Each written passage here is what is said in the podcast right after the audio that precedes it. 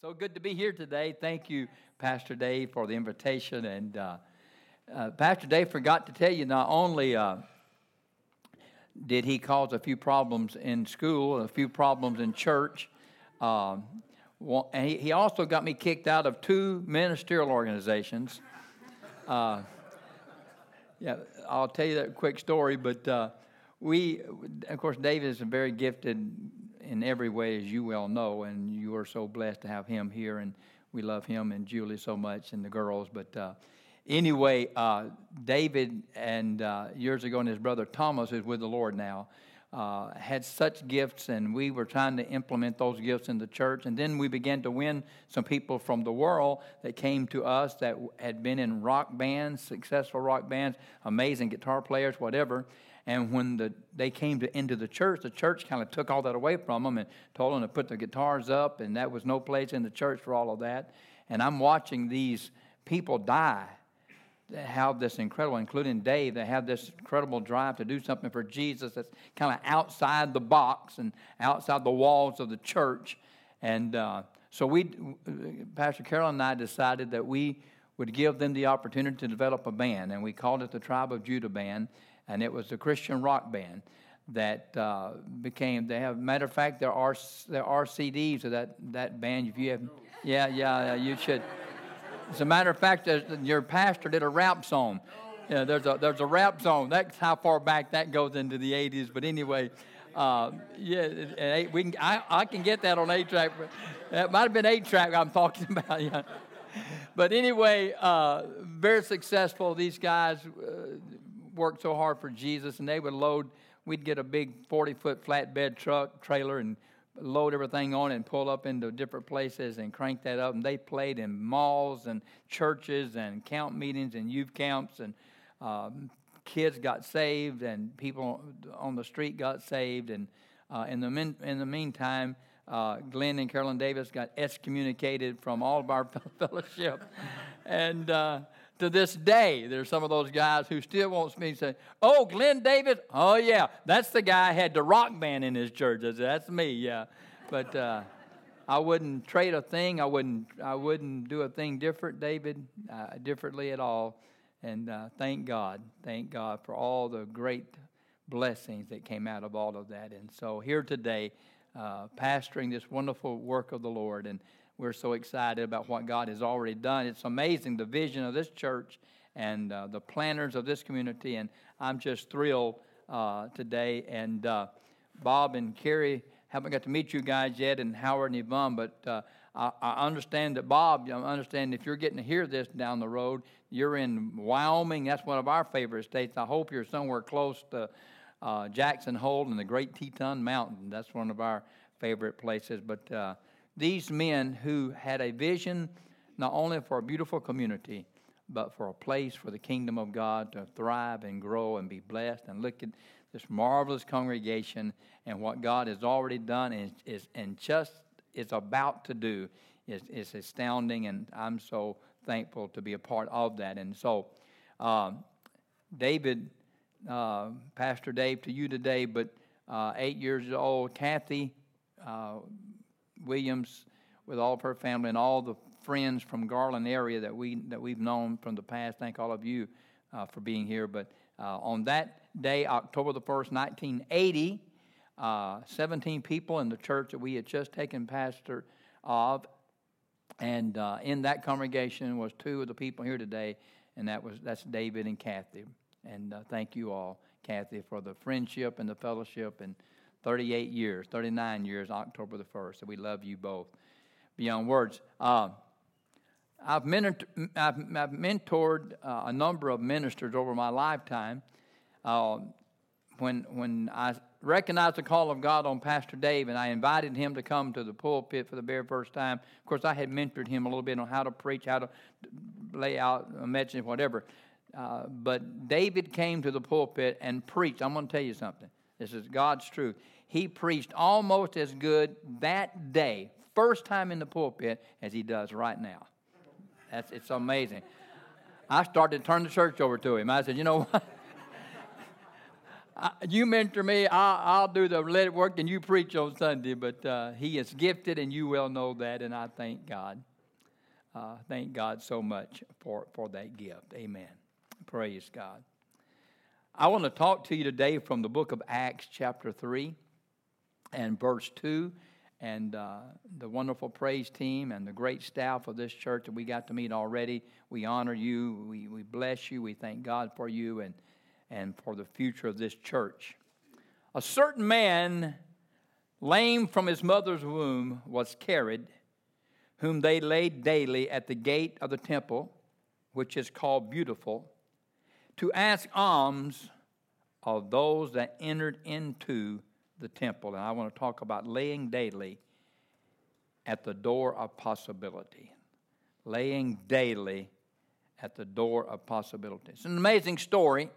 This verse that I have taken out of this chapter uh, is actually uh, connected to the very first miracle recorded in the New Testament book of Acts after the day of Pentecost and the church was established. We don't know a whole lot about the story.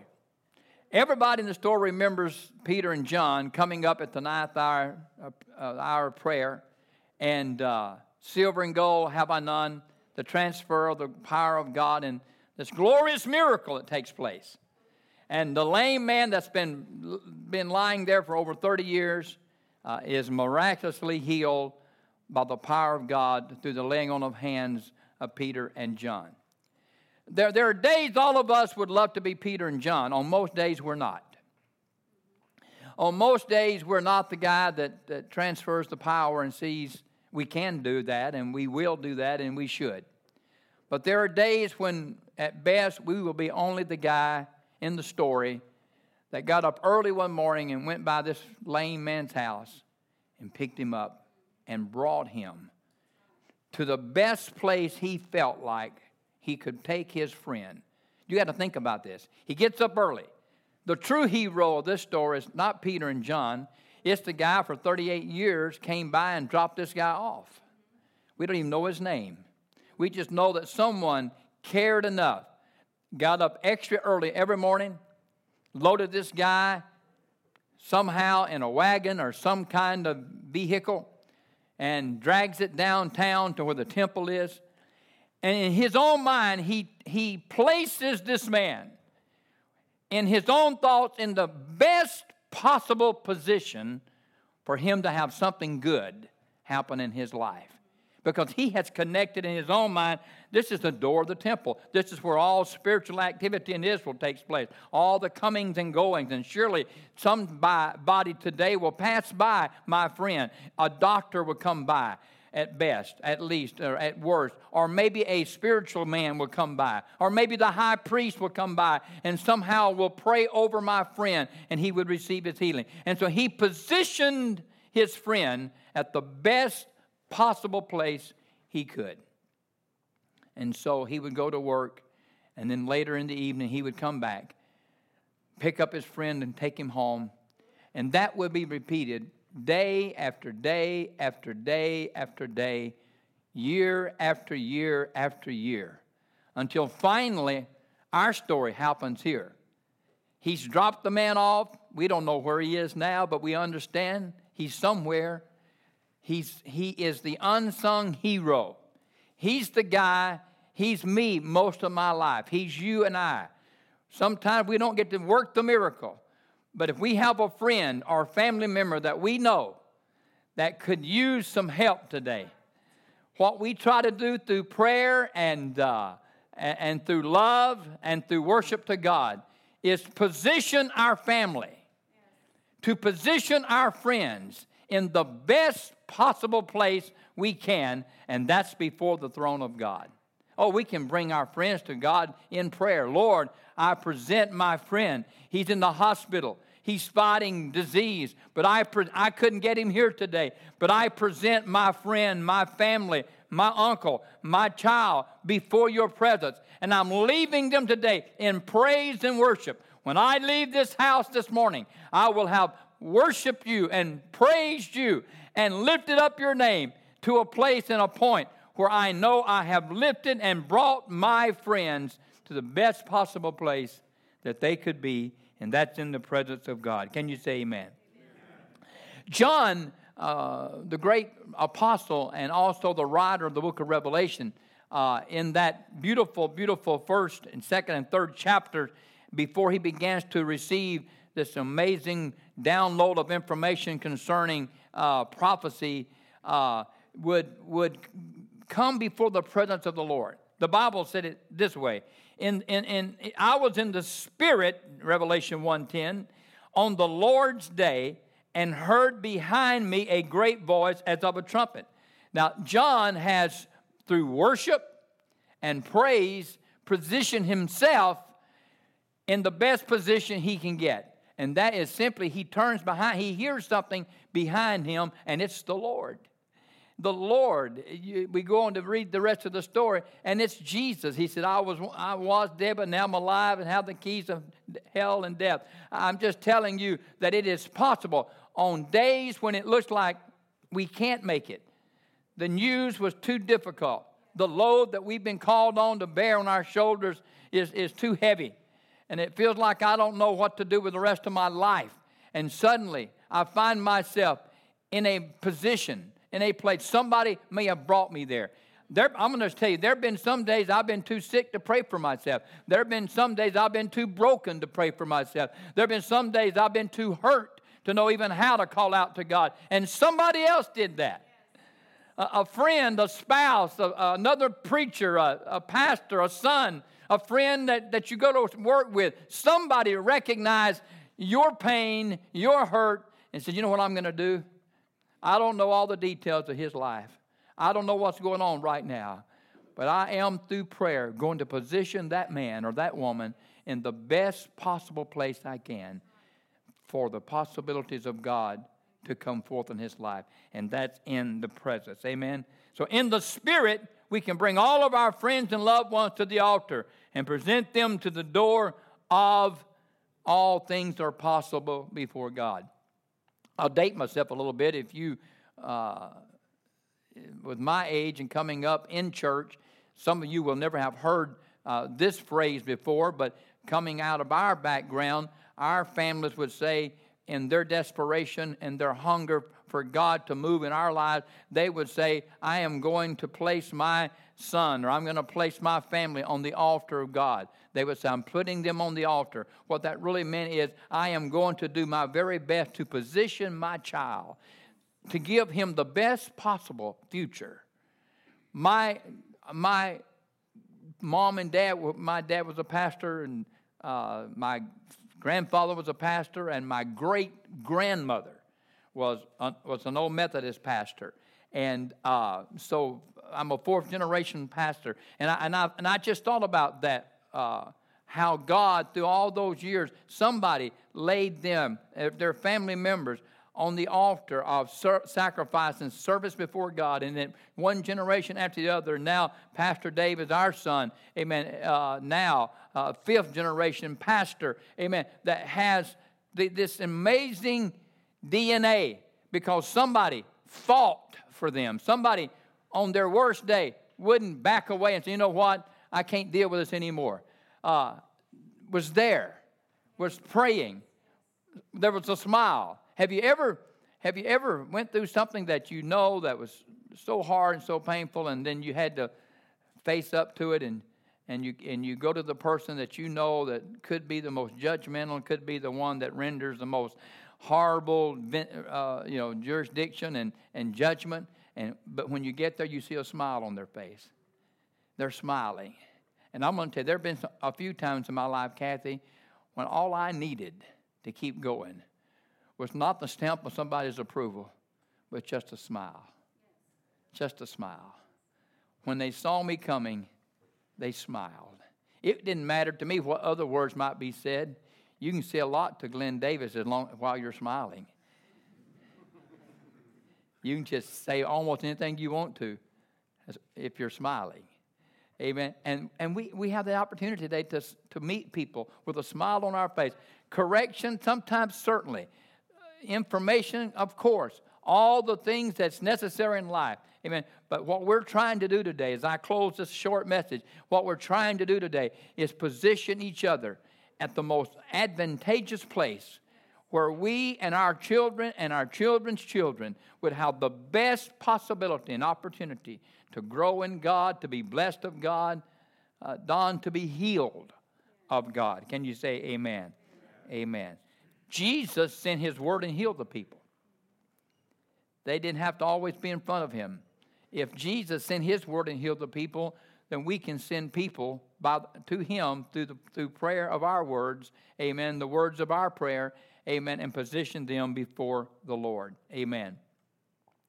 Uh, I think Pastor uh, Dave, I just heard a message recently that you preached here about the, the, the paralytic and uh, the uh, roof being torn off, and uh, the, the man had no way to get there, but his friends took him. And uh, there was a lot of obstacles that day, and they actually tore the roof off and led him down before the Lord. And that's what we do with prayer. Sometimes we have to tear off the spiritual roofs, but we can do that in prayer. We can do that in worship. We can do that in, in praise and honor, honoring the Lord. Present our. The Bible said in that story uh, in Luke, the fifth chapter, that when Jesus saw their faith, not the man's faith, but he saw their faith. Sometimes you say, you know, I just wish, no, no he, he saw their faith. And Jesus said to the, the sick man, Thy sins be forgiven thee, and arise and walk. Thou art healed. Can you say amen? One of the greatest stories uh, in Matthew, the 15th chapter, is the story of the Canaan, Canaanite woman who came out and she, the Bible said, now we'll just read this really quickly. And behold, a woman of Canaan came out of the same coast and cried, unto Christ, said, Have mercy on me, O Lord, thou son of David. My daughter is grievously vexed with the devil. Now you will notice that she had not, she did not have her daughter present. For whatever reason, she couldn't bring her daughter. She might have been institutionalized. She might have been in the hospital. She may have been at home. She might have been unable uh, to walk. We don't know. But she was vexed with an evil spirit. What we do know is that she was not present, and a woman, a mother, comes before Jesus and in her own way, Pastor Dave, brings her daughter. And she's thinking today, the best chance my daughter has is, is this man Christ. And that's the best chance your daughter has, this man Christ. That's the best chance America has. That's the only chance America has. That's the only uh, hope the whole world has is this man Jesus Christ, who is the Lord and Savior of all the world. Can you say amen? And he answered and said, her, Answer her not a word. And his disciples came and besought him, saying, Send her away, for she crieth after us. And he answered and said, I'm not sent but unto the lost sheep of the house of Israel. Then she came. I just love this. All the things that she hears, a, a, a lot of people went, went away. But the Bible said, Then she came and she worshiped. She worshiped Jesus. And he said, it's not meant to take the children's bread and cast it to the dogs. And she said, Truth, Lord, yet the dogs eat of the crumbs which fall from their master's table. Then Jesus said unto her, O woman, great is thy faith, be it unto thee even as thou wilt. And her daughter was made whole from that very hour.